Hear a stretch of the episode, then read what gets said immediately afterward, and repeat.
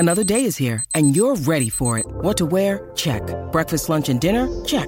Planning for what's next and how to save for it? That's where Bank of America can help.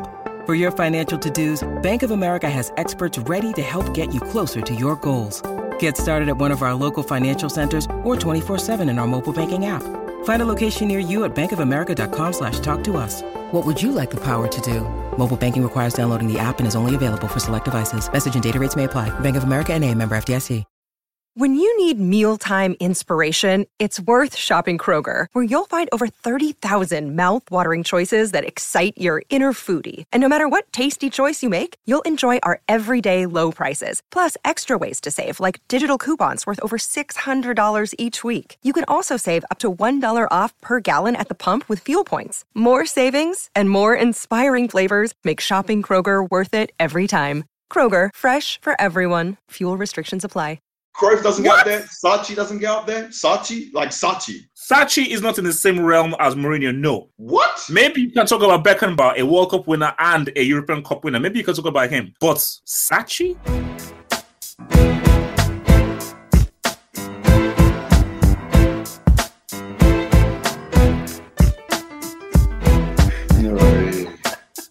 He's back. All caps.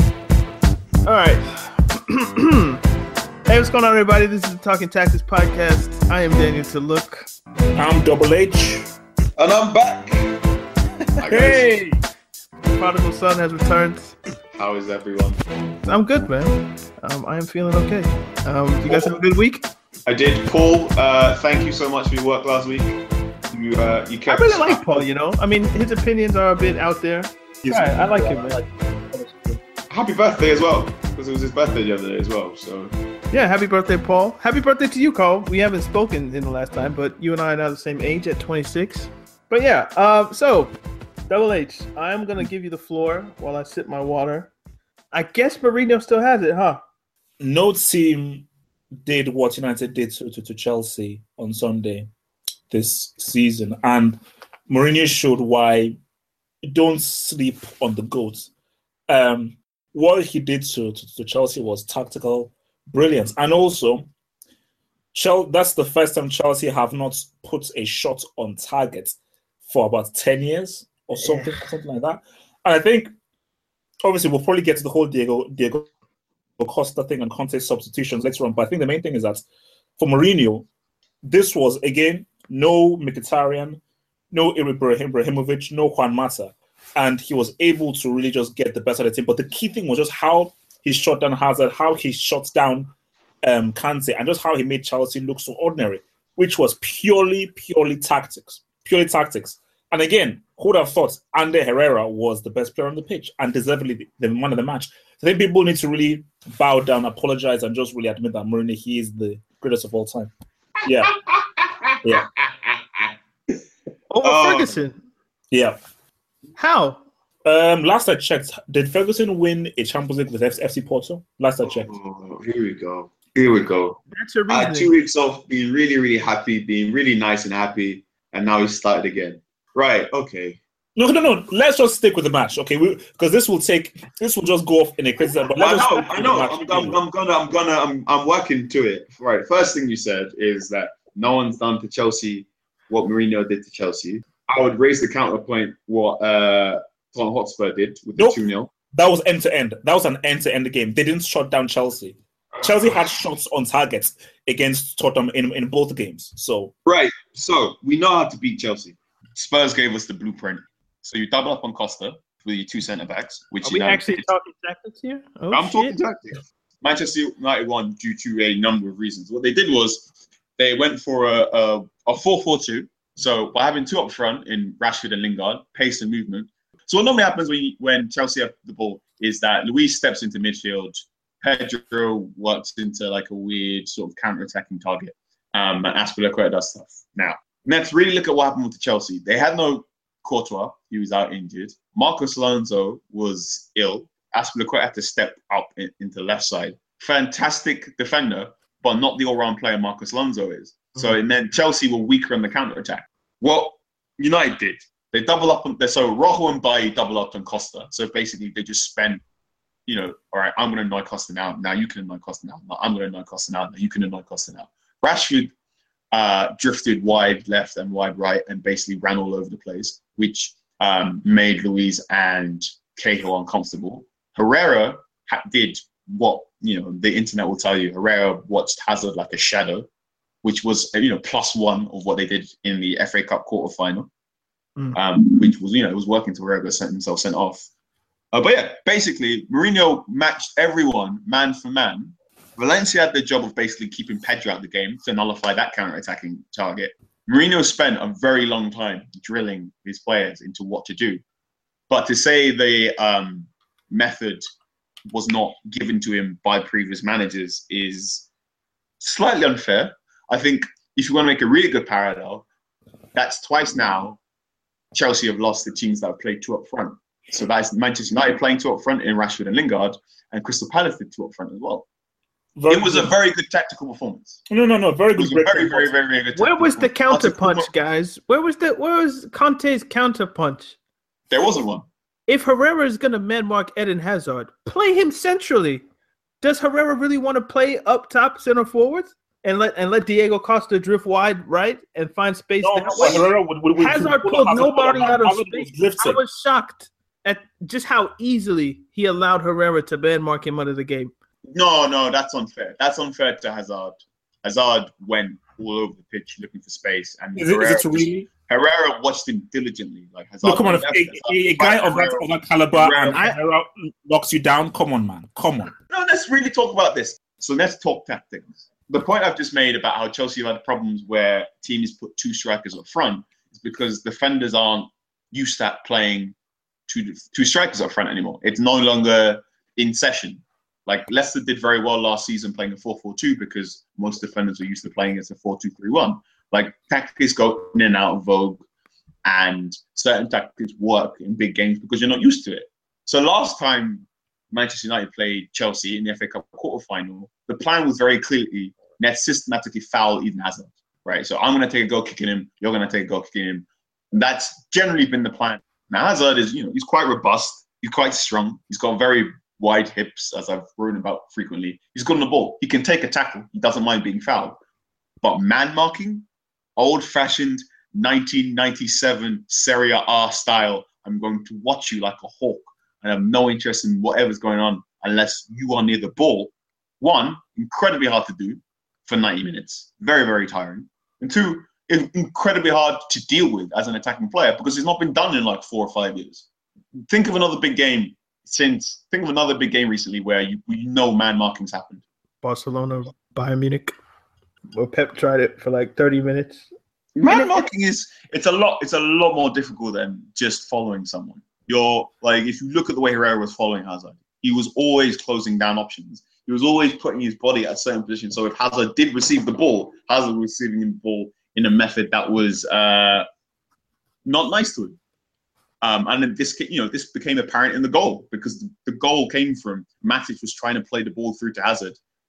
Herrera stopped it through, uh, let's say, slightly. It was a handball. Method. You don't have to. Let's let's. It was a handball. Let's not sugarcoat it. It was a handball. Yeah, it was, His was arm handball. wasn't in a natural and position. Then, he, he and he stopped a forward pass with his hand, which has yeah. happened twice to Chelsea in the past two or three games now. Go he ahead. Played a wormhole of a through ball through to Rashford, who which wouldn't have happened if Chelsea's defense wouldn't have shut off because they thought that it was a handball, which was correct. Go ahead. Let me not rant. Well, yeah, that's that's where the goal happened. The goal came from Herrera basically closing off passing options to Hazard. This is why man marking doesn't happen so much nowadays because it's so hard to do and it's so intensive, like mentally, because you're not only just following someone around, you're constantly watching for passing options. And when you when you, you got to think about a player that's as fast as Eden Hazard. I mean, you think about how many times, but all right, he's there, he's there, he's gone, he's there, he's there, he's there. You can't blink, you can't stop for a second. Herrera is a well-deserved man of the match because he, like, I don't think you could do that without a week's worth of prep. I'm I'm and just annoyed very, that Antonio Conte didn't was, change anything. He did, but also you got to bear in mind that Mourinho is very good at the counterpunch. So uh, Conte Conte tried too late to bring on Fabregas. And then nearly immediately after Conte brought on Fabregas, uh, Mourinho brought on Carrick. Yeah. Fabregas' job was to shield off all those half channels that Fabregas likes to play in. I, I forgot when I tweeted this. It was like sometime, maybe like fifty, sixty minutes in the game. I was like, I'm still curious as to why Kante saw the first half. He was like, you know what? I'm going to let this ride. Costa was nowhere to be found. The loss of Alonso handcuffed Chelsea's attack in a sense, which which cut off the, the supply to Costa, Hazard, and Pedro. Then you add in uh, United's defensive strategy. It was a cluster, essentially. And Conte didn't do anything to change it. Play two strikers yourself. You yes. know? Where, where, where, what does Batshuayi have to do? Does he need, you know, I was going to say, does he need Conte's nudes and then blackmail him to get on the pitch? Like, what, I don't, what, he's played one hundred thirteen minutes this season. one hundred thirteen minutes. Uh, it's been thirty-two games. I did the math. That's four percent of the season so far he's played. Costa hasn't scored. I think I think he scored three goals in twenty seventeen. Yeah, he's been he's been Costa's been very poor since the China. If we can sum up this game very quickly and move on to a new subject, it's Chelsea won at full strength. United played a tactical masterclass, and Costa is probably leaving Chelsea. On that evidence, I see no reason as to why he should stay. I think what has really killed Chelsea. Can we call him dog? It's it's our podcast. We can say what we want. Costa is He's been for the past three. He's been for the past three months. If he was scoring goals at a higher rate, Tottenham wouldn't be four points off. We we probably would have beat Crystal Palace. We probably would have maybe drawn with United, considering you know how tactically brilliant they were. The points we've dropped in twenty seventeen is largely due to the fact that Costa hasn't had the same offensive output that he had in the first yeah, three, four months of the season. That's the main culprit. And it's annoying that Conte hasn't decided, you know what, I'm going to throw Batshuayi on here. We paid thirty-two million dollars or pounds for him in the summer. Let me give him a chance. Let me give him a chance. It's, it's, it's almost like if I had a fantasy squad and I had Costa on and I took him off, that game would be the game he would score.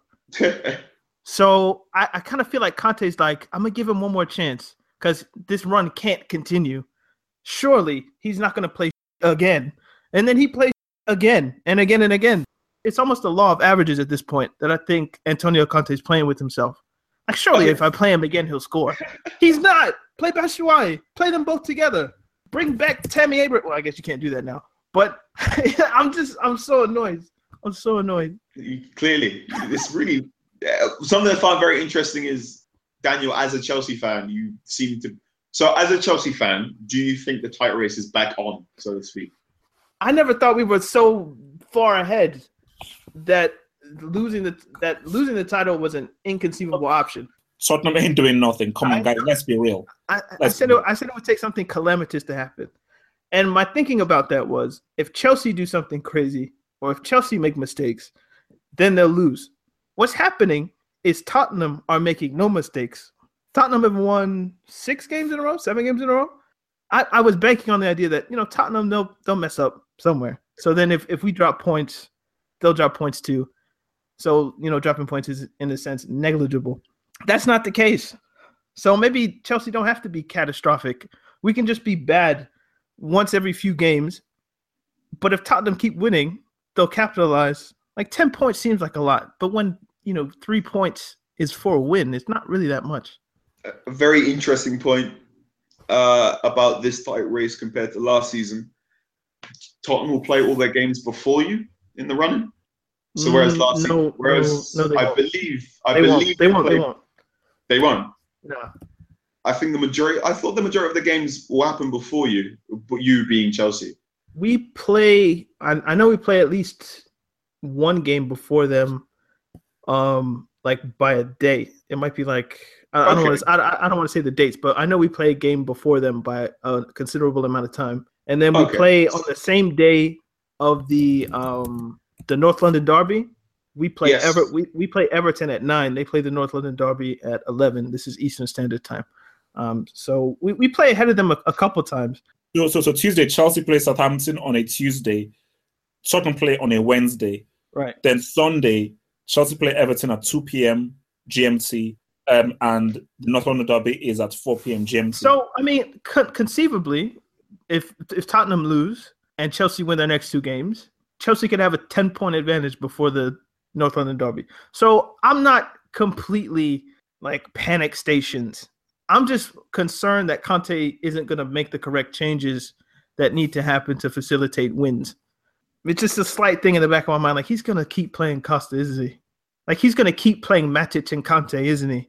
When Fabregas is clearly the player you need to pick locks, to keep play smooth. It, it worries me what he might do, but I'm still not completely stressed that, oh, my God, we're going to bottle this. Why why have a seven-point lead if you're not going to use it, right? There you have it. Yeah. uh, so, uh, quick, while we're, on, while we're on Chelsea, um, I was tweeting out that um, John Terry is going to leave Chelsea. I think it's twenty-two seasons, um, and he played seven hundred fourteen games or something like that for Chelsea. It's crazy. Um, he only went on loan once to, I think, Nottingham Forest. Well, he's still um, an, an adulterer and still a racist.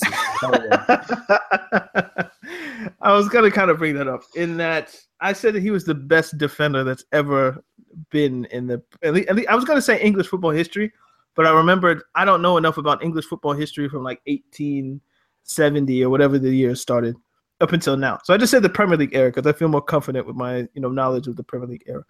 And Paul got back to me, and he was like, if you're talking from a Chelsea context, basically, fine. But if you're talking ever and all teams, he doesn't necessarily believe that. And I think the player that he was preaching to me about hard was Rio Ferdinand. Um, do you guys think that John Terry's a better footballer than Rio Ferdinand or vice versa? Or oh, no! Or, or, or, ba- or basically the better question is, who's the better defender that's been in the Premier League? No, no, no, that's it. Terry, Adams, um, c- center back. Terry, Adams, Vidic, Ferdinand, Carvalho. Who you guys got? So, okay, so, so who are the choices? So it's Adams, him, it's, Rio. It's, it's, whoever it's whoever you, you want. It's, it's whoever you want. It could be. I mean, the names that come to my mind are Nemanja Vidic, Rio Ferdinand, John Terry, Ricardo Carvalho, So So Campbell, Tony Adams. I mean, to, to to be honest, if I one of the best defensive partnerships I've ever seen, and this is when them at their peak, John Terry and Rio at their peak. That's one of the best central defensive partnerships I've For England? seen in a long time. For England? No, no. Put them in, in whatever team. Them at their peak. Rio at oh, his okay. peak. Terry at his peak. Both in central defense is literally a metal wall. That is a metal wall. I, I said Terry above Ferdinand because I kind of put their defensive capabilities and their game reading on a basically even level. So next I go to trophies and goals. And John Terry scored more goals and his trophy cabinet is bigger. Now you can argue that I think Paul said that two league titles outweighs four F A Cups. And maybe he has a point, right? But I, I kind of feel like the, the haul that John Terry has in Europe and domestically, and, and the fact that he's been a key member of just about every trophy that's ever happened at Chelsea in the past fifteen years. Even going back to the ninety-nine two thousand F A Cup, he got that medal. Ooh, so, ooh, ooh, come on now. That's that's a little bit tweaky. He got a medal. That, he must have played a part. No, right? no, no, no, no, no. See, what you're saying no, there is scandalous. Scandalous. The, the, point you're, the point you're making there is John Terry played a key role in more of Chelsea's titles. And that's not to, denig- that's not to put a shine on to Terry. That's to denigrate Rio Ferdinand for playing for a, a club that's had more standardized success. Like, the problem with the John Terry debate is that he's always going to run into Rio Ferdinand because Rio Ferdinand was also a very good English centre back. Now, the interesting thing with both of them was both of them don't get anywhere near the trophy haul or the acclaim they get if it wasn't for the centre half playing next to them, because they were both prone to severe lapses in concentration when they were starting out. Now, they say this about all centre backs. Centre backs tend to get better as they hit their thirties because they realise they have to concentrate, which is, mm. you know, uh, you know, John Terry when he first started out, started out was, I mean, you know, now we joke that John Terry was quite is quite immobile and relies more on his reading of the game. But back in the day, he used to rely on his pace, and it took Carvalho holding his hand, teaching him how to be a. Uh, Desai. Uh, yeah, Desai. It took Desai and Carvalho being more granite-like safety-first centre-backs to teach John Terry the art of defending. Similar with Rio Ferdinand. When Rio Ferdinand started out at West Ham, it took Stuart Pearce to teach him. When he was at Leeds, he was okay, but he was prone to lapses of concentration. And it took him coming to Manchester United, where it took, you know, the old boys at United to teach him this is how you defend properly. you know, you can't really talk about Rio Ferdinand's fall without mentioning the fact he had a certain Serbian next to him. If, I'm, if, if we're going to be really, really blunt, neither of these men are are the best centre-backs of the Premier League era, of the, of the post ninety-two era. Because I'd say at no point were these guys better than their respective partners. At no point was Terry better than Carvalho. At no point was Rio better than Nemanja.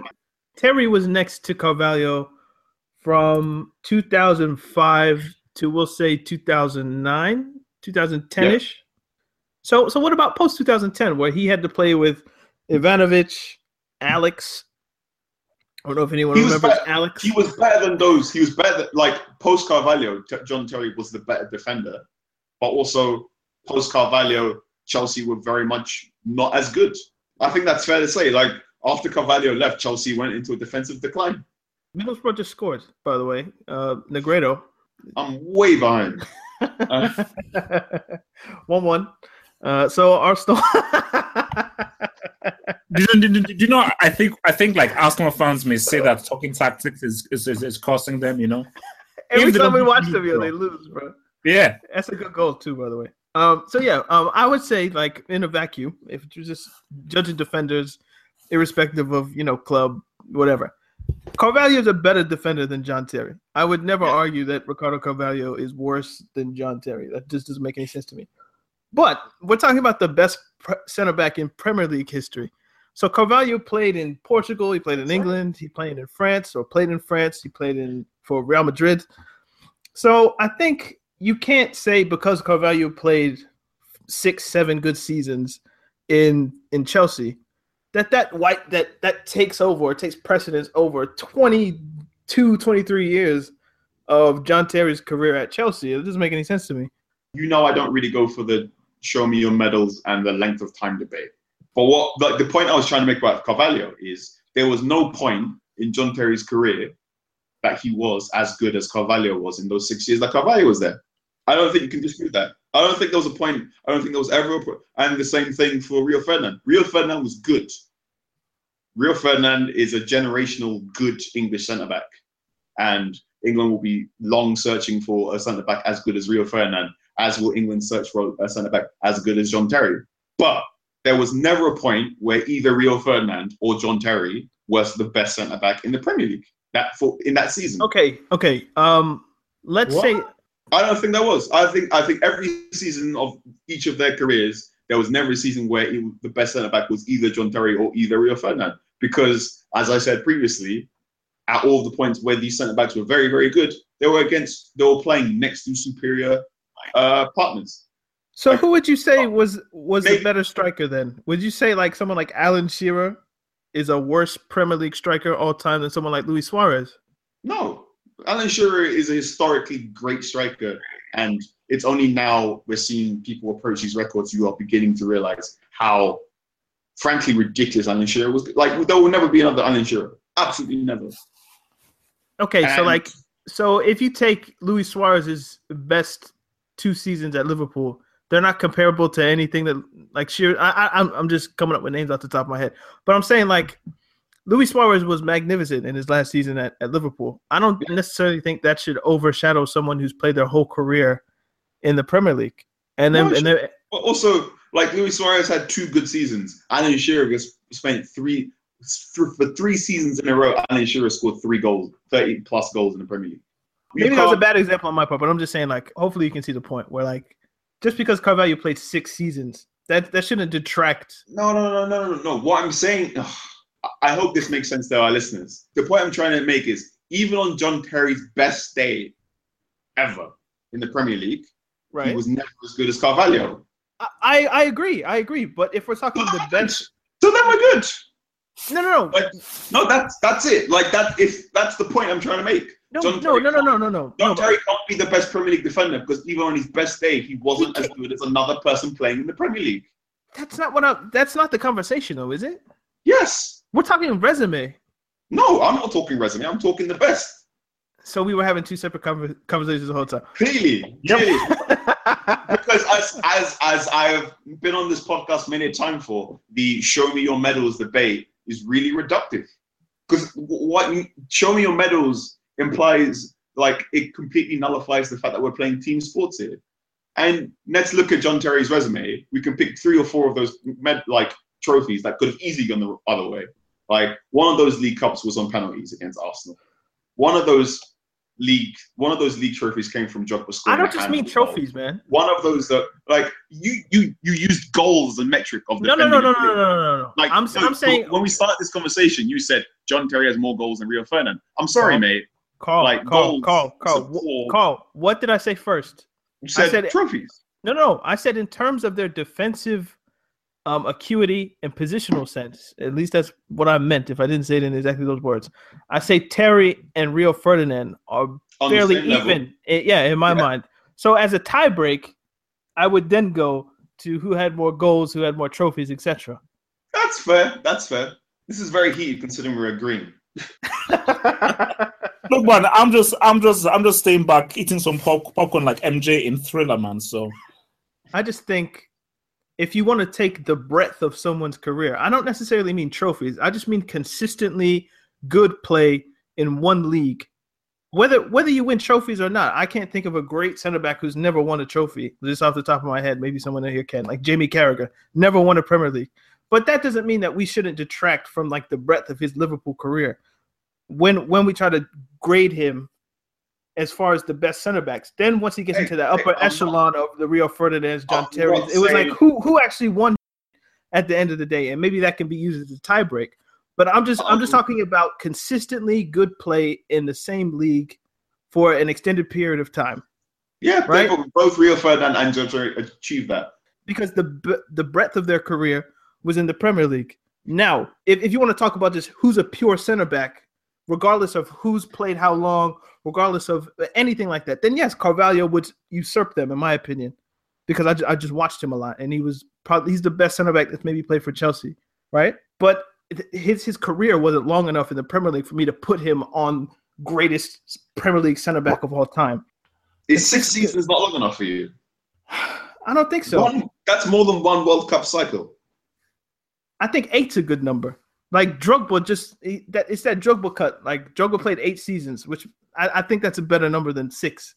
But who knows? Maybe that if like I can, it's, it's, I can accept where it's, you're coming from, but it also feels quite arbitrary. I was I was just about to say it's very arbitrary in my mind. So I I don't know if we have a good number. Maybe if we use five, and then maybe we can use your argument. I I, I tend to use things in full because that's how long a World Cup cycle is. So that's how long. From if you go from World Cup to World Cup, that's when a position or style of football goes in and out of vogue. Entirely arbitrary, like. I mean, at least you have a, at least you have a reason behind it. Mine was just like I think I like, like the number eight. I, I I work I work, but you know you know you said eight because maybe you work from two World Cups. Maybe you've unintended. No, like, no, it was just I, it was just like, I like the number eight, and I can't. Ex- I wanted to make Drogba make sure he was in there. Fair enough. Fair enough. But, uh, but yeah, no, actually, if, if you say four, I say eight, we say six, and Carvalho fits. So we just had a yeah, conversation so. for fifteen minutes about nothing. Absolutely nothing. Cool. Look, but, you know, the, the the argument is moot because, you know, Nemanja is better than both of them. As far as, you know, this is this is my Homerism showing, but I think Nemanja is better than both. So there you are. I, I think Paul said Stam. Nemanja is better than both. Yep, Stam was probably better than both. Mm. Like, Tony Adams was. I, I'm quite glad Tony Adams is at Granada now, so we can look at. So now we can look at. We can, we'll be able to look back at Tony Adams stuff and realize Tony Adams went from being. Uh, like what was that training method though? Like just, just quickly, what was he doing? I have no idea. Only Tony Adams would would know, man. He was like a big clown. Like I don't know what he was doing. I, I I think he was trying to remember what he did twenty years ago, but just with like a, I don't know how old he is, probably fifty-year-old bones trying to move like he did. When the Premier League started, when the Premier League era started, John uh, Tony Adams was a John Terry-esque style clogger, and he more or less reinvented himself under Wenger's stewardship. Mm-hmm. You know what? Oh, you know what? Maybe he doesn't speak great Spanish, so he was trying to be over with the body language communication. Just kind of like. That's not say I, like I don't want anyone to get the impression that I'm saying John Terry was a bad centre back or Rio Ferdinand was a bad centre back. No, no, they're, well, that's they're, pretty much they're both. Said, so. They're both. They're both. Top, they are both top ten possibly top five. But I wouldn't put them in the top. What the fuck were we talking about then? God, I got. I, I felt personally assaulted because I felt like you were putting them in like top thirty. I, like, top, I gotta figure out a top ten. To make sure top ten. Top five. But you're saying you're saying the best, and when you say the best, um, you, you should. I, I get it. I get it. I get it. I get it. Yeah. Same page now. I just try and make you think. That's all I'm here for on this podcast. Uh yes. So I, I wanted to talk about two. Uh, so West Brom lost against Liverpool yesterday. Well, on Sunday, this podcast will go on Tuesday. Um, West Brom fam- are managed by Tony Pulis. Famously, Tony Pulis at the start of every season goes forty points. That's all I care about. Once we get forty points, we'll figure out what happens. forty points is the mythical amount of points total you need to uh, not get relegated. Um, and what's interesting is after Tony Pulis' teams reach forty points, they pretty much stop playing. They stop accumulating points after that point. It's just, we reached forty, we're fine. What was interesting this season was West Brom looked as if they could properly kick on because they reached forty points quite quickly. Um, they reached forty points with twelve games to go, and you thought, oh, this could be, that's the shackles off. Similarly, Stoke, um, they've had three ninth place finishes in the league. They're back up to ninth after their three nil win against Hull, and they looked, it was a shaky three nil. Hull, I, like, you look like the Hull fans were a lot happier watching that game, watching their team go three nil down, because Hull looked as if they had a more coherent style of play, whereas Stoke were just, eh, fine, like, we're not going to get relegated. My point to you, boys, is uh, would you rather, do you stick and twist? If you're West Brom and you're Stoke, if you're a team that is, or even Southampton, if you're a team that is under no threat of relegation, uh, but also under no threat of Europa League, do you stick with your managers in under the guarantee of safety next season, or do you get rid and try and aim higher? Of course, you you, you stick one hundred percent. You stick. Why would you um, change anything? It's okay. Now we've we've consolidated, build upon it for the next season. Um, if you're Stoke or if you're West Brom, you're not really improving. You reach forty points and you stop playing football. And Stoke's been ninth place three seasons in a row. There's no sign of improvement. You just get to that point and you stop. There's a glass ceiling on top of both of your respective clubs. Would you risk it? Is the point I'm trying to make. And you, I suppose it's every year they have this kind of expectation that, okay, next year's going to be the year to kick on. Next year's going to be the year. And then after that, it's next year, next year again. It, it almost feels like these managers are tasked just with staying up, and then once they exceed the expectations of they won't get relegated, next year will be the year, but then they get the same mandate not to go down again. So it's just a perpetual cycle of mediocrity. So I could see a point where it's it's almost like, you know what, maybe we should switch this up and get a manager and give him um, a mandate to achieve more or reach for more. But if you're breaking it, if you're an ownership group and staying in the Premier League is a source of millions upon millions of pounds, there doesn't really seem any reason why you would risk it to get rid of Tony Pulis, because he's a guaranteed Premier League manager. It's it all depends on the personnel yeah. you have, because like at the end of the day, Stoke don't have the players to come top five or top six. Do they? They don't. As in like Shaqiri so, Arnautovic? No. Nah. So, wait, it, to come sixth? Like basically well, Everton, six, six, six, no, seventh, yeah. Okay, okay, seventh is literally the ceiling for what Stoke or West Brom have based on their players. But sixth, that's really Everton territory, you know. And mm-mm. Everton have far better players than Stoke or West Brom. The top six in the Premier League is ne- is, is isn't going to change for years. Yeah, like it's going to be like, it's, I mean, it's, it's going to be Chelsea. It's, it's, it's too good. Yeah, Spurs, Arsenal, the two Manchesters, and Liverpool, and then there's going to be a gap after Everton, and you never know who the Eight, nine, ten is going to be, really, except Stoke, apparently. So, do you keep these managers and tell them to prioritize the cups? I bring you the what's the point in supporting Stoke right now? Shaqiri's fun to watch. Like that was goal of the week for me. That was an amazing. It strike. was super cool. And it, did you do you remember the the quote he had? Maybe it was in the Euros after he scored that they cut the overhead. And he was like, how does it feel to score a goal like that? And he was like, don't you see me? I do this basically every week. Like, every goal looks good. And the last three goals I've seen, they've looked great. Like, so he might have a point that he doesn't score regular goals. They're all kind of like, what? But you know, he's, he's not the player we thought he'd be when he went to Bayern Munich, but he is a very good footballer. And I'm very happy with his very weird body shape because... He's so stocky. Like, yes. he, he, I find him very pleasing to watch. And uh, I've joked about this before, but he's a player that I feel will get very... I feel as if when he retires, he'll, he'll get quite large. Maradona-esque. And I'm really happy. Yeah, I'm, I'm really like looking forward to seeing him put on some weight and just be happy. But yeah, that, I, I, it's just something, we talk about the top of the table and we talk about the bottom of the table, and I wanted to talk about the middle of the table.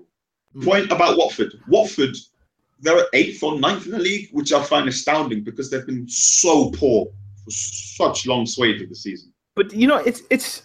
I think they're like f- seven teams within like thirty, or, or, or last I checked, I'm sure it's changed after this week, but they were like six or seven teams that had like thirty-six points or something like that. So they just have the better goal difference of these teams, I guess. It's, They're it's all remar- in and around the same amount of points. It's very strange. They've been Maserati's been coasting on his win over Manchester United at the start of the season for a while. Like they Watford got some big wins. They got a win over United. They got a scalp against Arsenal, and they've been living off that for a bit now. But you know, would any of you care to wager if any of these teams get rid of their manager? I mean, I think no. West Ham are probably the most likely to sack the manager. I think for so Stoke, West Brom and people, I think the chairman was then says, well, look, man, this has been a fine season. Like, let's build upon what we've done, but we've consolidated. West Ham, they had a really good season last season. Maybe they overachieved this season. Vidic can argue that the whole Dimitri Payet thing may have affected morale, but then also moving to the new stadium, new pitch. So I think Vidic would be unlucky if he was to be sacked, but I think he's definitely the most likely to get sacked. And I think if they, they do, that's a bad call for West Ham.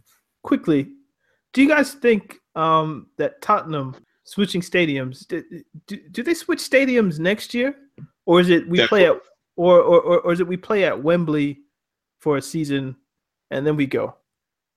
Yeah, it's when it, they're playing somewhere for a season. They they won't be able to play at White Hart Lane for their home games next season. Right, right. So so I'm saying like. If we see what they did in the Champions League, like they've won every home game at White Hart Lane, or not won, but they ha- they haven't lost at White Hart Lane, and at least in the Premier League this season. When they played at Wembley, they were, I don't want to say abject, but they weren't great against, you know, Leverkusen, Monaco, et cetera. Do we think that that could kind of put a shit? O- Ozil scored, so Arsenal two one. Uh, could that ruin this projected it's Spurs' year next year to win the league kind of thing? Yes, if you speak to many Tottenham fans, they're worried. Okay, look, let's break it down. Let's let's let's talk more tactics now. Let's let let's break down and talk tactics. Playing on a particular pitch means a lot, and is a lot more crucial than what people give credit for. Like the whole thing of playing in in at your home stadium, it's not really about the fans necessarily. It's about the dimensions on the pitch, because the brain grows accustomed to a, a certain kind of pitch. So a, a certain kind of pitch which which you play in about twenty-something times a season, you grow accustomed to it, and there's affinity, there's an, an affinity that you have for it based on you as a player individually and how your team is, is set up strategically. Tottenham are perfectly placed to really be effective on the White Hart Lane pitch.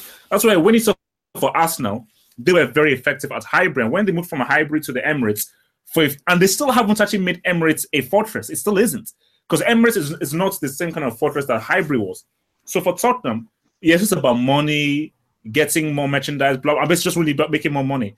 But this will affect them, as in Tottenham will not be as good at home when they move stadiums as they have been at White Hart Lane, because of it's a different pitch, different that, that, that dimension. So I just think it's it will definitely hamper them in the short run. In the long run, who knows? But in, in the short run, it will hamper them for sure. Interesting. I just, I had the thought, so I thought I'd bring it up. Uh, so I, I shared a video after the Bayern Munich Real Madrid tie, which was a fascinating, fascinating Champions League tie, if you saw it. And it was a lead up to Sergio Ramos's goal. Yeah, what it was, great vid, great vid, great vid, yeah. It was a very good video. Uh, I think I'm, we might share this on a Twitter account. Uh, it was a very good video dissecting how Ramos and Asensio communicate to each other that there was available space from a free kick to score. So if we look at Real Madrid, Real Madrid score from more set pieces than most of the European top sides. They take more shots on goal. than nearly every top European side as well. Um, Real Madrid don't have a particularly sophisticated attacking style in the same way Manchester City or a Liverpool or a Spurs do.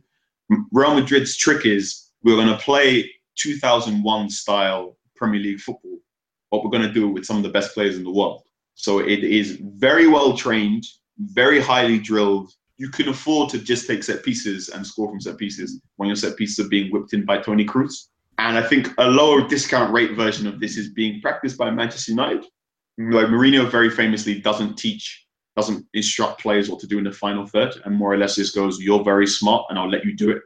Whereas if you read, read reports as to what Pep does with Manchester City, so uh, there was a recent report in The Guardian as to what Pep did with Raheem Sterling, where he got so annoyed with Raheem Sterling that he took some paint and painted a dot on the training pitch and told Raheem Sterling, whenever you are unsure as to what to do, stand on that dot. Because Pep Guardiola got so annoyed at Raheem drifting inside. I think this is a really interesting way about how top teams are looking to manage their attacking. Did you hear the story that um that, that Pep had um, that Thierry Henry told? No. That they were playing a game for Bos- it was a Barcelona game, and Thierry Henry was supposed to be on the right wing, I think, and he thought in his head, you know what, there's more space on the left, so I'm going to go to the left. He goes to the left and scores a goal before halftime. And in and halftime, he thought Pep was going to congratulate him that he scored a goal. And he substituted him in forty-five minutes because he broke the protocol in an attacking sense by switching flanks. So, yeah, just to your Pep point about putting Sterling on the spot, he's very particular about where strikers should be and how to move in the attacking third of the pitch, which I thought was a cool story. To, to bring this point back to the Champions League, I think this is going to be the next big, actually to link two of the points we've just had, to bring in Half Hope's point about familiarity on uh, playing on home turf. Diabla's first goal against Barcelona, I don't think he would have been able to score at Nou Camp. I think it required such quickness of thought and such uh, expert turnaround. He could have only scored that at home, because mm. if you look at how he takes that ball, he very clearly uses Piqué as a judge for how much curve he has to put on the ball. He's like, right, P K stood there, I'm stood there. That means I have to hit the ball. I'm this far away from the goal. That means I have to hit the ball with this amount of curve. And he's doing all of this at incredible speeds. I think the Juve-Barcelona tie is going to be Diabla's great coming-out party, as this is going to be the next generation of attacking talent.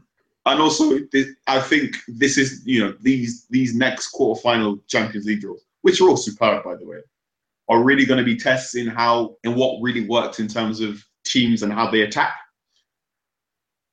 So you've got Bayern Munich's slightly chaotic version of Pep's attack, which has now been tweaked by Ancelotti, versus Real Madrid's two thousand one era set piece, Toni Kroos, Cristiano Ronaldo. You've got Leicester City with their very, very counter-attacking style football against Atletico Madrid. We will just wait and wait and wait and wait and hit you on the break so quickly. Style football. You've got Juventus. Basically, I think the thing that really shocked me about Juventus Barcelona was how uh, Allegri turned Mandzukic into a wide forward. Yeah. I did not see that coming. Mandzukic has been very effective. Yeah, he's, yeah. he's, he's been playing out there for the past... It, it makes no sense. It's makes four or five no Champions sense. League games? He won. He won the corner that led to the first, go- the second goal, I believe, which he frankly had no right to. I think, I think no, no, Juve, yeah, third the third goal even. Yeah. But uh, yeah, Champions League picks, lay them on me. Oh, oh, oh quickly, I was going to ask, um, because the N B A playoffs are on, and I always have to bring up a basketball reference in the podcast. It's my new thing. Um, basketball is a defined sport in terms of court length. Uh, basically, ninety-four feet the the length. And fifty-two feet or fifty-four feet the width. How do you guys feel about football pitches, it being a different size depending on the park you go to? Do you guys like that feature where it gives home grounds a kind of unique quality? Because people always oh, yeah. talk about how, how big the Old Trafford pitch is compared to other ones, or how big the Nou Camp pitch no, is. No, to no, other I ones. think basically why the Nou Camp is so specific, because the size of that pitch is built primarily for Barcelona. It's it's adds to the whole thing of playing away from home, and also adding to the advantage of playing at home, because Barcelona know that they have a uniquely sized pitch that is built for how they play, that is spreading the, the play and using the, the, the space. And because most teams in the world don't have a pitch like the new new camp, they struggle. Same thing with Juventus' stadium. The dimensions of that pitch is very different. More specifically, Highbury, one of the smallest pitches in, in Europe.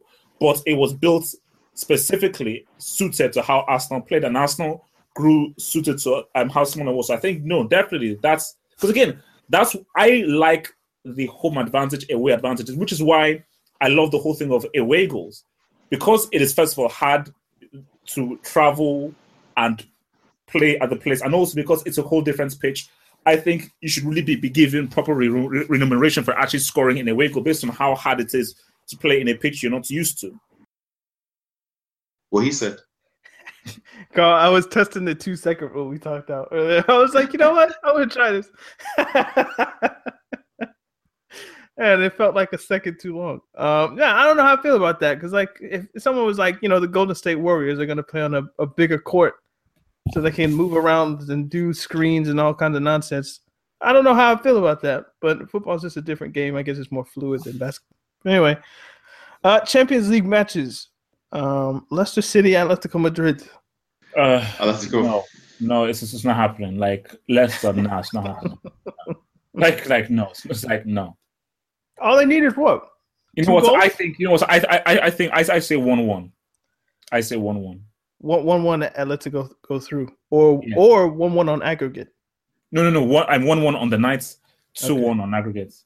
Yeah, that's not ridiculous. I take that. I can see Leicester losing in extra time. So, like, they score one, it's one-one, they go into extra time. And so they'll, actually, they'll take them to extra time?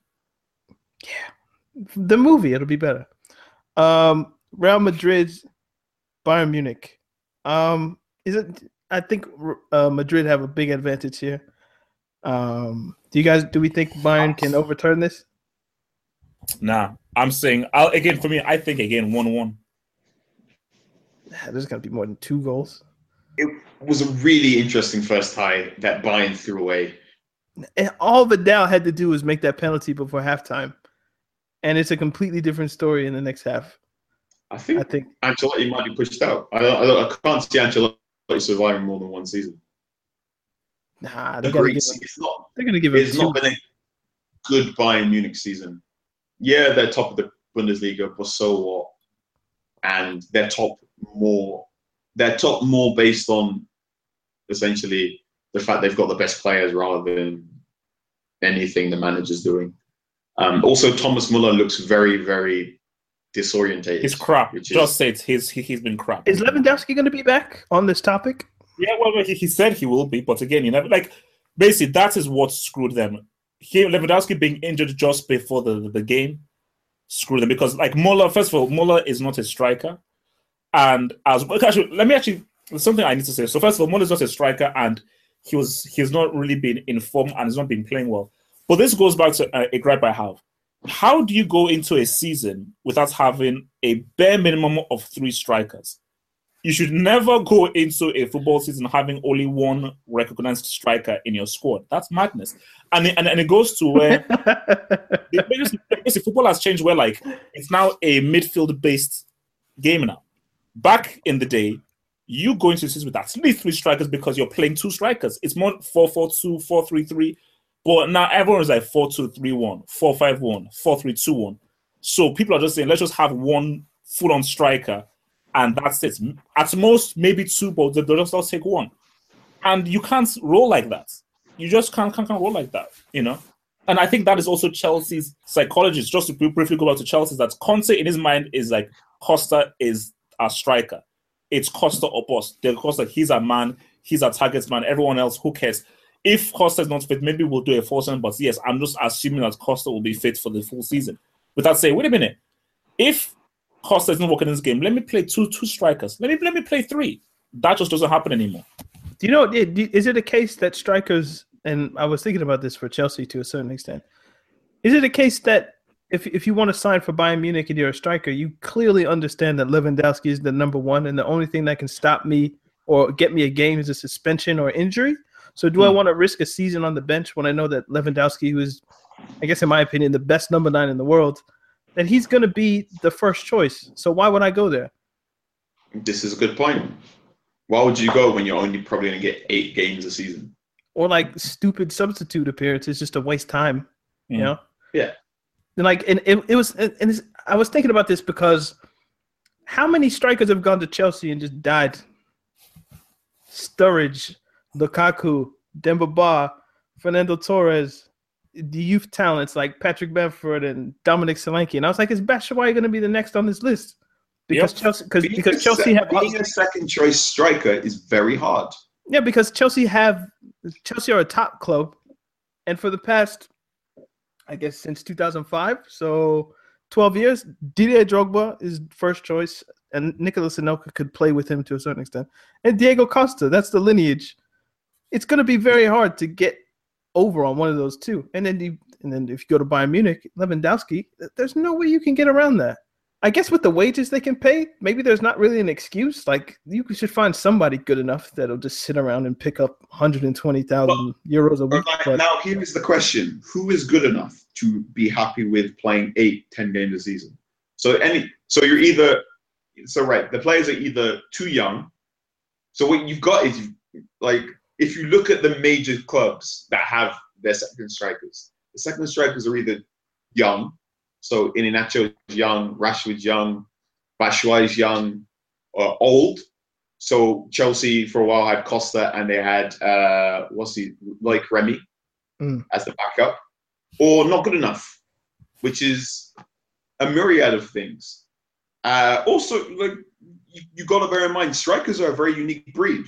It's a position that relies on long-term minutes. It's, it's very hard to be a striker who only gets fifteen minutes a game. This is why super subs are spoken of freely. I think a really good example when this last happened was Edin Dzeko. Dzeko was like, look, why am I playing behind Aguero every single week? I, I am very good. I get eleven, thirteen goals a season playing off the bench. And this, and I deserve to be starting based on the goals I get per minute. Whereas Manchester City was going, actually, you're better coming off the bench than starting the whole game. So if you like, we can pay you a lot of money to sit on the bench. And he said, no, I'd much rather go off to Roma. I was thinking, like, who's a striker that I feel could play behind Lewandowski? And I was like, Jackson Martinez popped in my head. And I was like, there's no way a striker of his quality would either sit behind Lewandowski and get, like, five minutes a game, or if he really wants money, he'll do what he did. And if you're good enough, just go to China and pick up, like, three hundred thousand yeah. pounds a week.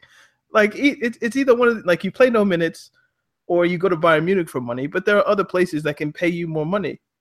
So why would I do that under any circumstance when they, when they up my wages by like a thousand times? So, yeah, it's just a weird conundrum that top clubs have, I suppose, when when you know that you can't do anything to get rid of this guy unless he just gets injured. This is why you have to do what the Manchester clubs are doing, which is growing. You you have to grow. Yeah. You have to have you're gonna you have to have your nineteen, twenty-year-old second striker and be like, look, lad, this is your thing. I mean. Well, I think a particularly interesting story was what's going on at Spurs. Like, Jansen is never going to dislodge Kane. Yeah, right? Jansen, oh God in heaven. Like, Jansen, so Jansen's problem is... He Jansen, can't score, that's his problem. The problem is, is like, he's flipping garbage, man. Let's, let's just be people. Jansen, no, let me, let me, let me speak. Jansen Jansen's major bought, problem is... or Jansen was bought under the idea of being a plan B for Tottenham Hotspur, right? So... if Kane is injured, we can play a different style with Jansen up top. And the problem is Jansen, yeah, the way Jansen plays is not only not very, it's not only, you know, whatever compared to Kane, but it's also a very different style. So, like, whereas Kane can run the channels and can create something out of nothing, Jansen's very much a, a six-yard, a more of a poacher in the box. And it's not like... It's it's very hard for Jansen to be like, right, no matter what I'm going to do, I'm never going to dislodge Harry Kane if I'm good. Also, the style of football I like to play is different from all the guys behind me. So, like, I'm never going to be as on the same level with Dele Alli as Harry Kane is. So, mm. Jansen can't really complain about the minutes he's getting for Tottenham Hotspur because there's very clear ceiling. You could imagine Jansen went in and Pochettino went, look, you're going to play twenty games a season. And no matter how many goals you score, you're not going to go, go up ahead of Harry Kane. And Jansen being twenty-two is like, yeah, all right, fine. Whereas You can't make that to a Jackson Martinez. You can't make that to an Edin Dzeko. You can't make that to a... I mean, if we just, if we look at the way uh, Brendan Rodgers described buying Balotelli, Brendan Rodgers went, I had twenty million and I needed another striker. And Daniel Sturridge was my top striker. And I needed someone. And I, a week before deadline day, the only striker I could get was Balotelli. So I went for him. Uh, no, so are we going to talk Ross Barkley first? Just, just... Yeah. Calvin um, McKenzie's Calvin McKenzie is a very, very despicable human being, and he deserves everything that's coming to him. It wasn't the same guy involved in the whole Hillsborough thing where they defended the police. That's what I had. Yep. Carl, Carl, just basically give the people the same education you gave me. Right. Okay. Uh, so, for listeners that may be unaware as to who Calvin McKenzie is or what's just happened in the last week. Um, Kelvin McKenzie is a Sun columnist and a former Sun editor. So Kelvin McKenzie is a very prominent British journalist. He edited the Sun newspaper, which is one of the most read newspapers in the United Kingdom. He edited it through the eighties and nineties during its heyday, its pomp, as it were. And he got suspended last week because he wrote a story about Ross Barkley. Ross Barkley got punched in a nightclub last week. Um, and... In Calvin McKenzie's column, he compared Ross Barkley to a gorilla. Um, this raised some eyebrows as Ross Barkley is mixed race. He has a Nigerian grandfather. So some people believe Calvin McKenzie's comics to be racially charged. What was also interesting about this is that McKenzie said it's no wonder Ross Barkley is a target in Liverpool, because in Liverpool, the only people that have the same amount of money as Ross Barkley are criminals and drug dealers. Following these comments, Calvin McKenzie was suspended. Now, that is pretty bad in itself. A columnist writing something comparing a mixed-race player to a gorilla and saying people from a certain city are drug dealers is pretty bad. Uh, it gets an extra layer of gross because Calvin McKenzie is the journalist who wrote the frankly disgusting story in the aftermath of the Hillsborough disaster. Um, so football fans twenty-six years ago, I believe, Um, ninety-six people lost their lives in a F A Cup game with, at Hillsborough, which is Sheffield Wednesday's ground, um, after too many people were allowed into the standing section. It was the greatest tragedy in British sporting history. It, um, the easiest way I can describe it is twice as many people died in Hillsborough than in any terrorist attack on British soil. And then the police and the government lied about it. And with the help of Calvin McKenzie, who wrote an article for The Sun entitled The Truth, um, sought to pin blame on Liverpool and the city of Liverpool, its football fans and its citizens. And for over twenty years, a sizable portion of the country believed that Liverpool fans killed their own fans at Hillsborough. Um, attacked police who were trying to help these fans, urinated on their dead bodies, and tried to rob the dead. This is all untrue. This it, this came out very recently, far too recently in British memory. So the short story you have to understand is a noted journalist who has history with writing very bad things about Liverpool wrote an article last week saying uh, a football player who lives in Liverpool looks like a gorilla, and that player, it was mixed race. I may have seemed quite impartial about what I've said recently, but Calvin McKenzie, as a journalist, I'm not even as a journalist, as a human being, he's a very, I don't like him, really don't like him. I think he's a very... He's a he's a, he's a prick and he is racist. Like, he is. Like, Daniel, just look up an image of him, and he's one of those guys where you can tell when the guy's racist. Give me a minute. Gets an extra layer of gross when you consider that Calvin McKenzie wrote this column attacking Ross Barkley this weekend, which is the anniversary of the Hillsborough disaster. Yes. This was, I mean, I mean, this of, was all, of all time, of, of all the time to riot it. I mean, it's look, it's this. Yeah. So the Sun, the Sun, and he looks like the, a particular piece of shit, like. No, no, no. Look, the the yeah. Sun, like basically, Danny, you need to understand. I bet you he's I think like forty probably, years old. Too, like.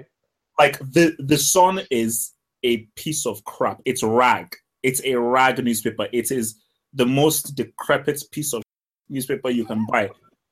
They literally build themselves off being pro- provocative and rude and not, not even being edgy. They they, they cross the edge. And it's like a villain from a Disney Channel movie. Yeah.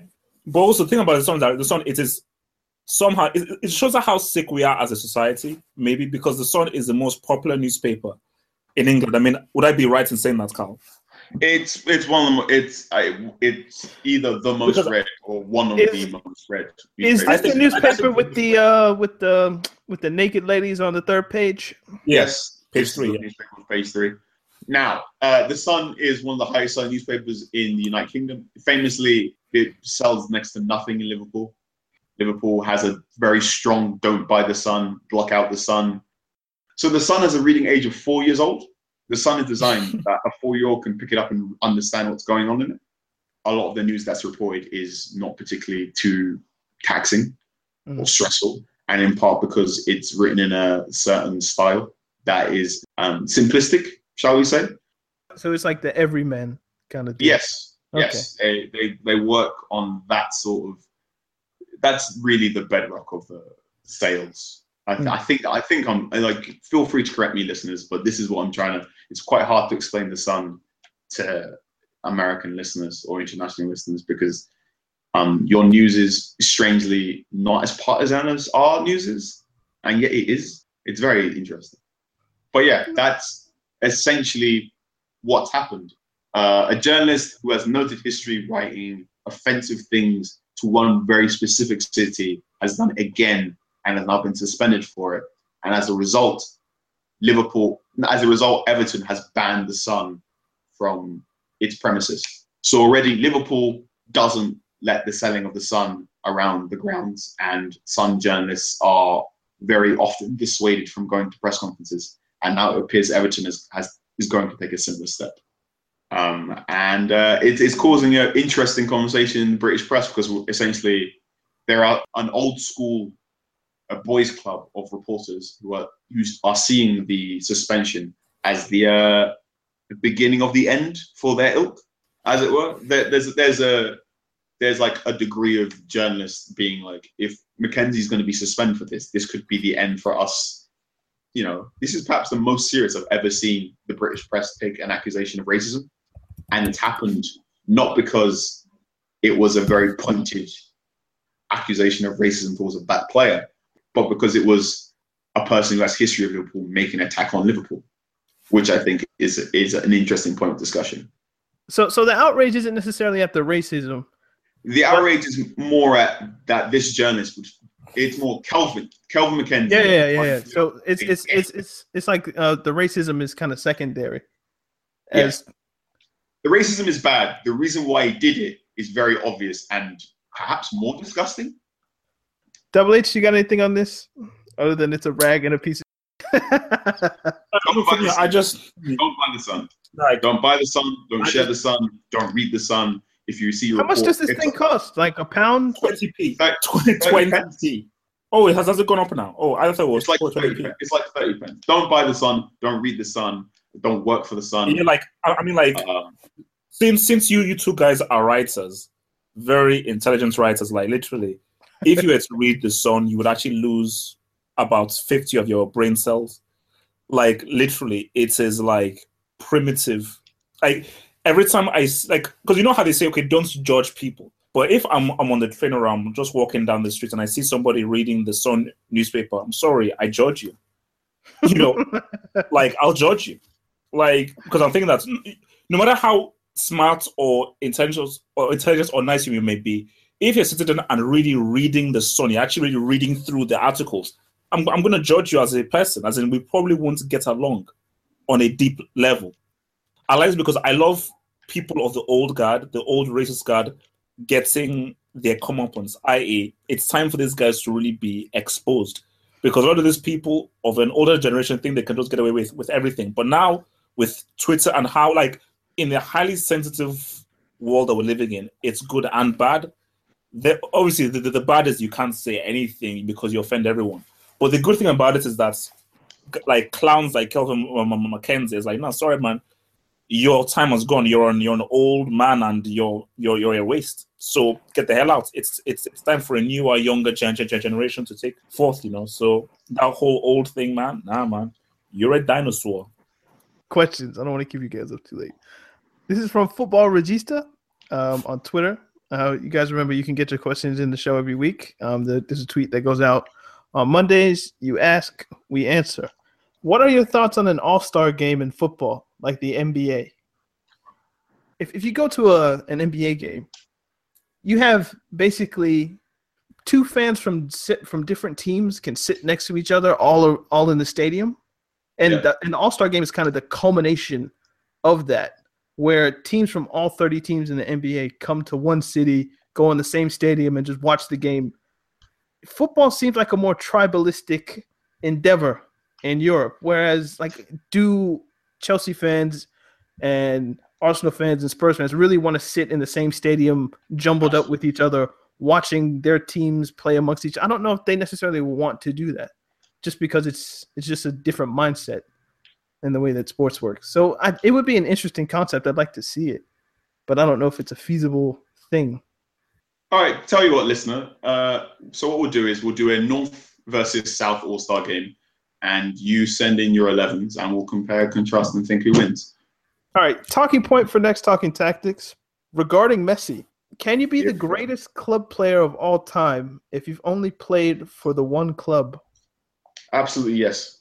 Yes, you can. Yes, no, for, I still think he's the best club player of all time. And yes, you can still be the best at playing for one club. I think that's an interesting thought in that, but isn't it more credible? So someone like Ibrahimovic, who's played in Holland, Italy, Spain, France, and now England, doesn't that put him on a different level? Now, this is very interesting because we've just had a very long conversation where you said Carvalho, where you tried to make the point that Carvalho's input to the Premier League was somehow lessened because he was only here for six years. Yeah. Whereas now you've just said, isn't it, doesn't it give you more merit if you've done it in various territories? Like Francesco Totti has played for twenty-five seasons for Roma, come rain or shine, in thick and thin. He's only really won one trophy. He's only really had like two or three good title wins. And he's had to change roles, positions, uh, his like his role within the club, um, and gone with the tides of like what's fashionable in and out of Italian football as Italian football went up and down. Like is that's that that is it, that comes with its own unique challenges compared to Zlatan, who Zlatan's challenge is basically I'm going to one of the top three teams in this country, and even if I have an off day, there's a very good chance we're going to win anyway. So I don't think it should be a demerit that you've only no, played for no, one club. It's, it's not a demerit. It's not right. a demerit. Right, right, right. I, right. I, like, yeah. it, it, I'm saying you face different challenges. Alan Shearer's career scoring all those goals for Newcastle is no easier or no harder than Nicolas Anelka, for example. Like they they were they are both very very good Premier League strikers. You know what I mean? Like but, the, what, was he playing in Mumbai? You don't think uh, he should deserve some credit for playing in the Indian Premier League or whatever it's called? Unless, unless yeah. Well, look, Alan Shearer scored two hundred and sixty. India, man. I love India. Alan, Alan Shearer scored two hundred and sixty Premier League goals. Nicolas Anelka scored a hundred and something for Arsenal, for Chelsea, for Bolton, and oh my goodness, Manchester City. Yes. Um, Liverpool as well. He also played for Liverpool. Liverpool. I'm, I'm, just talking, I'm just talking Premier League. I'm just talking Premier League. Oh, okay, okay, okay. It's literally the true mercenary, you know. I love Nicolas Anelka, man. And towards that, and, and, and you know, Anelka is one of the highest ever player, one of the most expensive players ever. In, if you like, do accumulated transfer figures. Oh yeah, yeah. Because he goes with, well, before we started playing in silly money and inflation, he was one of the most expensive all time. If you just add everything up, now I think it's Zlatan, Bale, Cristiano. Uh, it, it's it's a case where like David Luiz is like the most expensive defender ever if you add up his transfer fees. Yeah, and then like it's James, and James Rodriguez is up there as well because he's had two big ones. So, um, can you yeah. be the greatest club player of all time if you've only played for one club? Yes, yes, yes, you yes. can. Yes, you Absolutely, can. Yes, absolutely. And and in Messi's case, for sure. Um, yeah. Messi, oh, go ahead. Messi, Totti, Gerrard, Giggs, John Terry.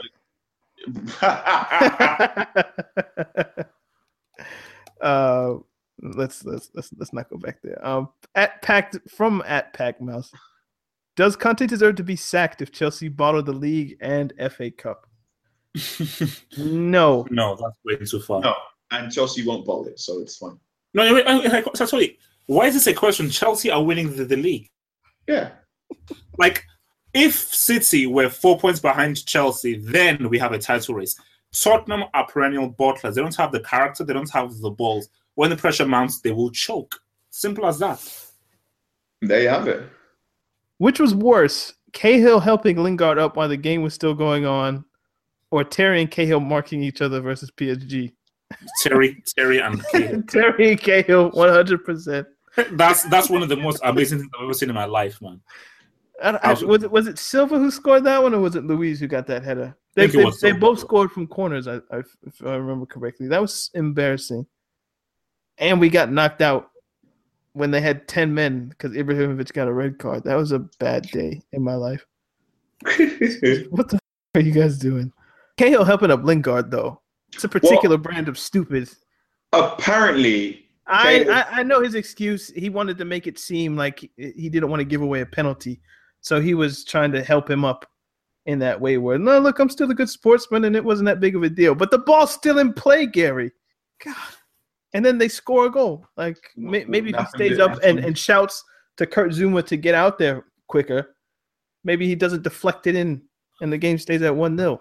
His, his head wasn't in the game. And although I've seen some people on Twitter try to spin it, that his head was one hundred percent in the game because he was trying not to get a penalty. Nonsense. Um, how can Have Hope call himself a Mourinho fanboy when he abandoned him when things got tough?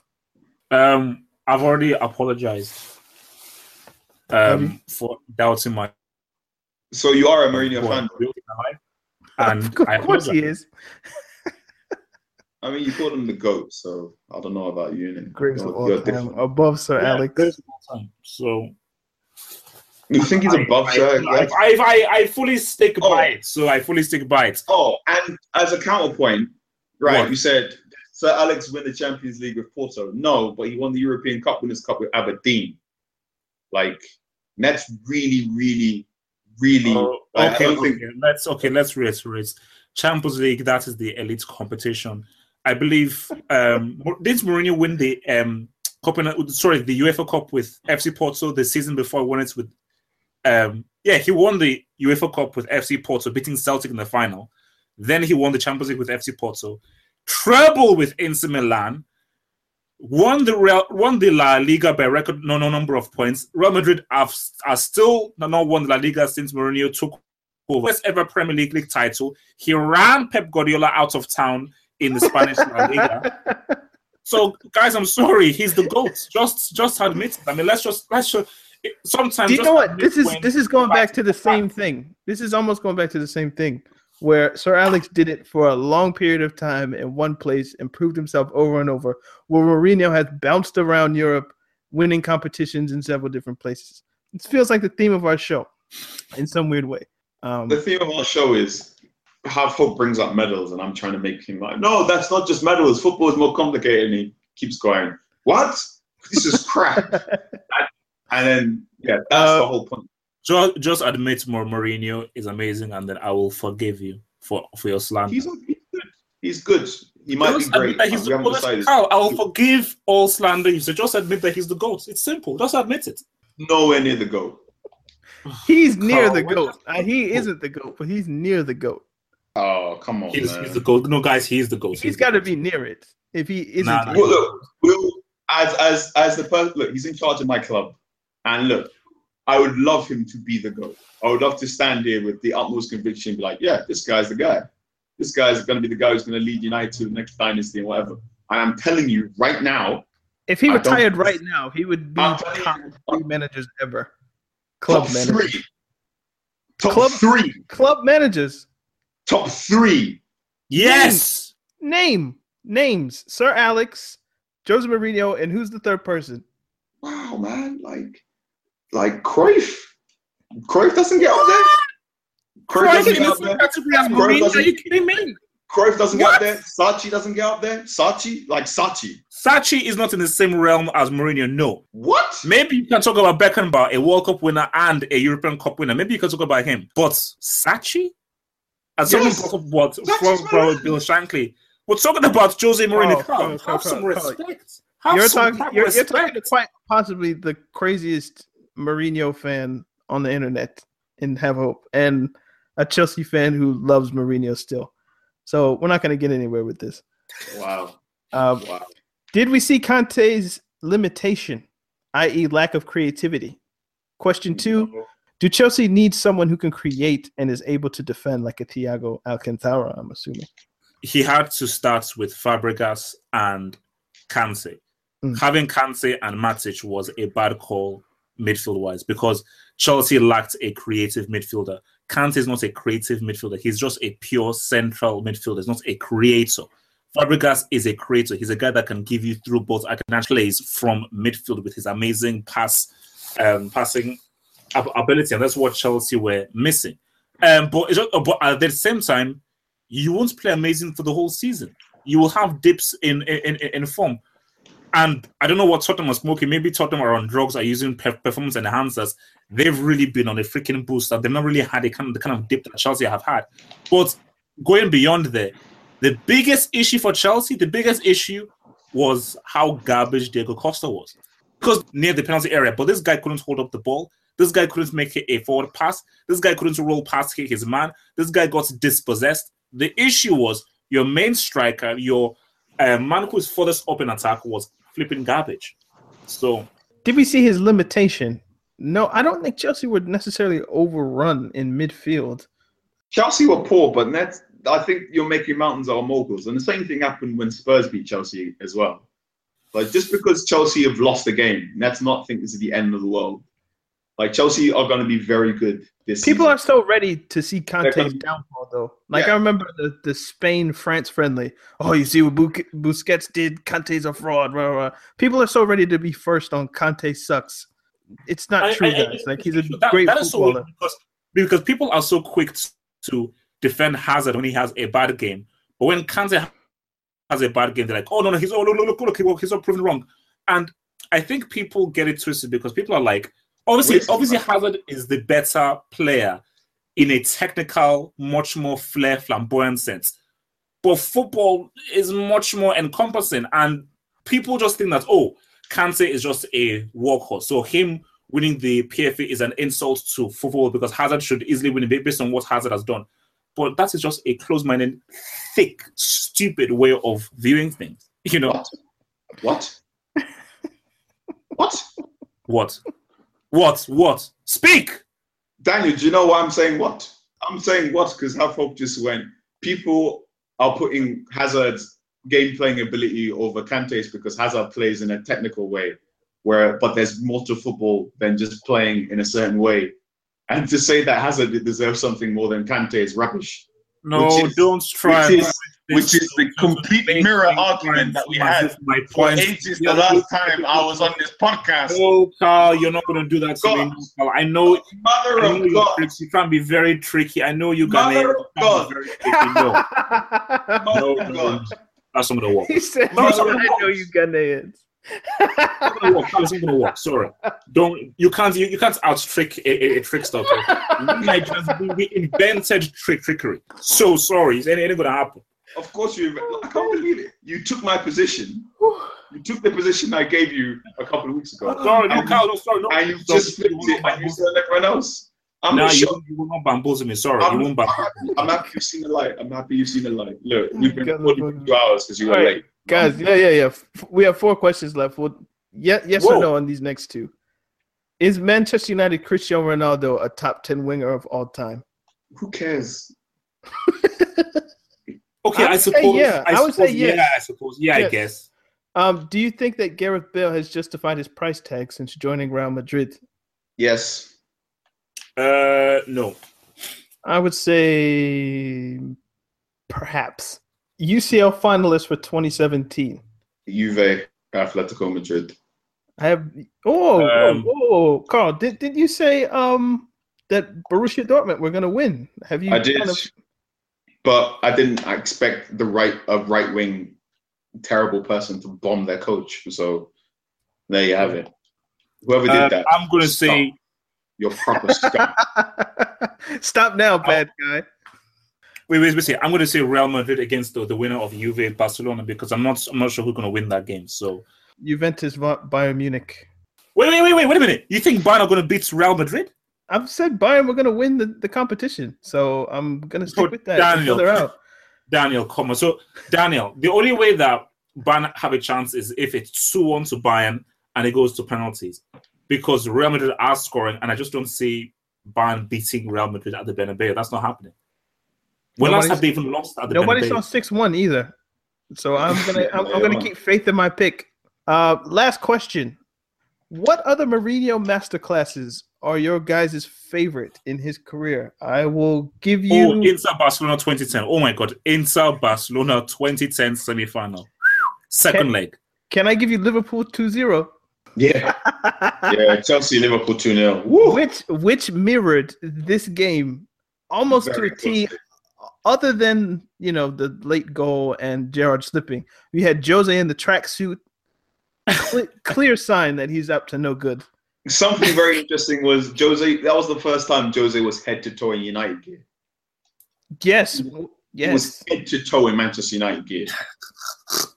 Well, no, no, no, no, no, no. And when he walked off, he was tapping the branding. Uh, yeah, yeah. I was just, yeah, yeah, I was just yeah, yeah, yeah, yeah. like the the the game ends two nil, and he walks off and points or taps the badge.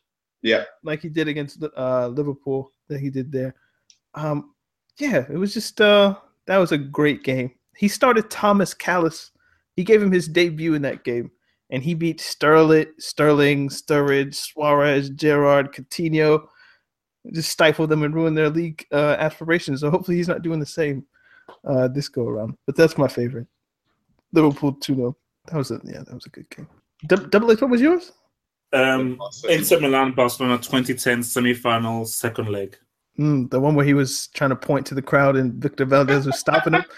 Yeah, yeah. What a game!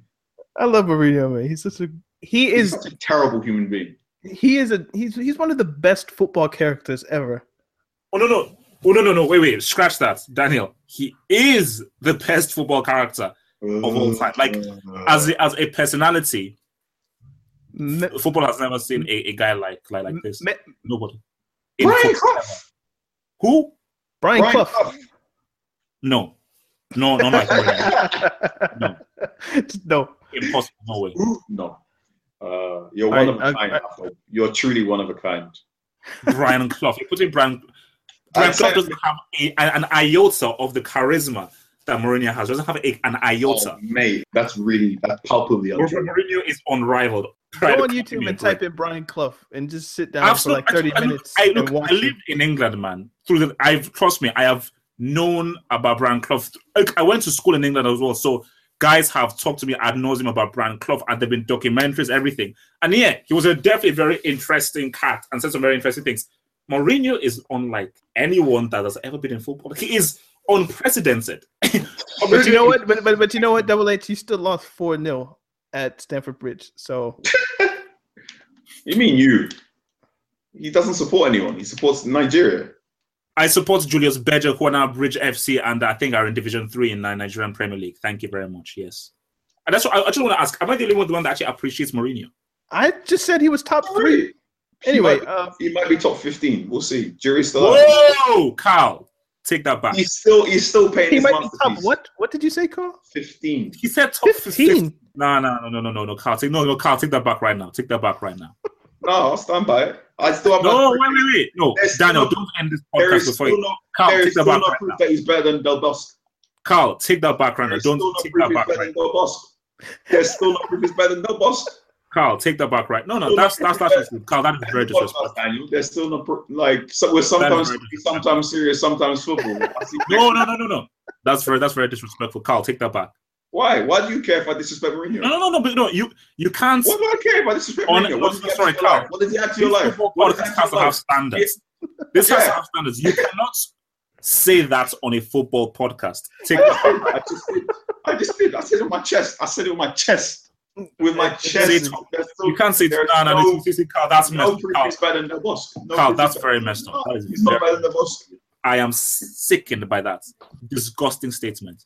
Disgusting. Good. I'm disgusted by you every week. Disgusting statement. Every week. Extremely rude. No respect whatsoever. No respect. Sick. He's my manager. I can say it. Sick. We've been in sick for a very long time. I said, I said, I said sick. S I C K. I know, and I was making a pun. Anyway, this is the Talking Tactics podcast. We do this every Tuesday. Make sure you follow us all on uh, SoundCloud. Leave us an iTunes review. Uh, we are Talking Tactics on Facebook. We are at Talking Tactics on Twitter. Uh, I am Anchorman six one six on Twitter. It's at Daniel Tilluk. And we're not going to bring up that guy's at because he's different. So, um, make sure you tune in next week. We do this every Tuesday. We'll have to be fun. We'll have to be light. Uh, any final notes, boys? No, I'm good. I'm good. Cool. I just, so, I, I just, I just let you guys defuse that by yourself. I feel like a proud parent. No, no, no, no. no yeah. I'm just not. I'm, I'm, I'm funny. That power in my back. Sometimes funny. Sometimes serious. But always football.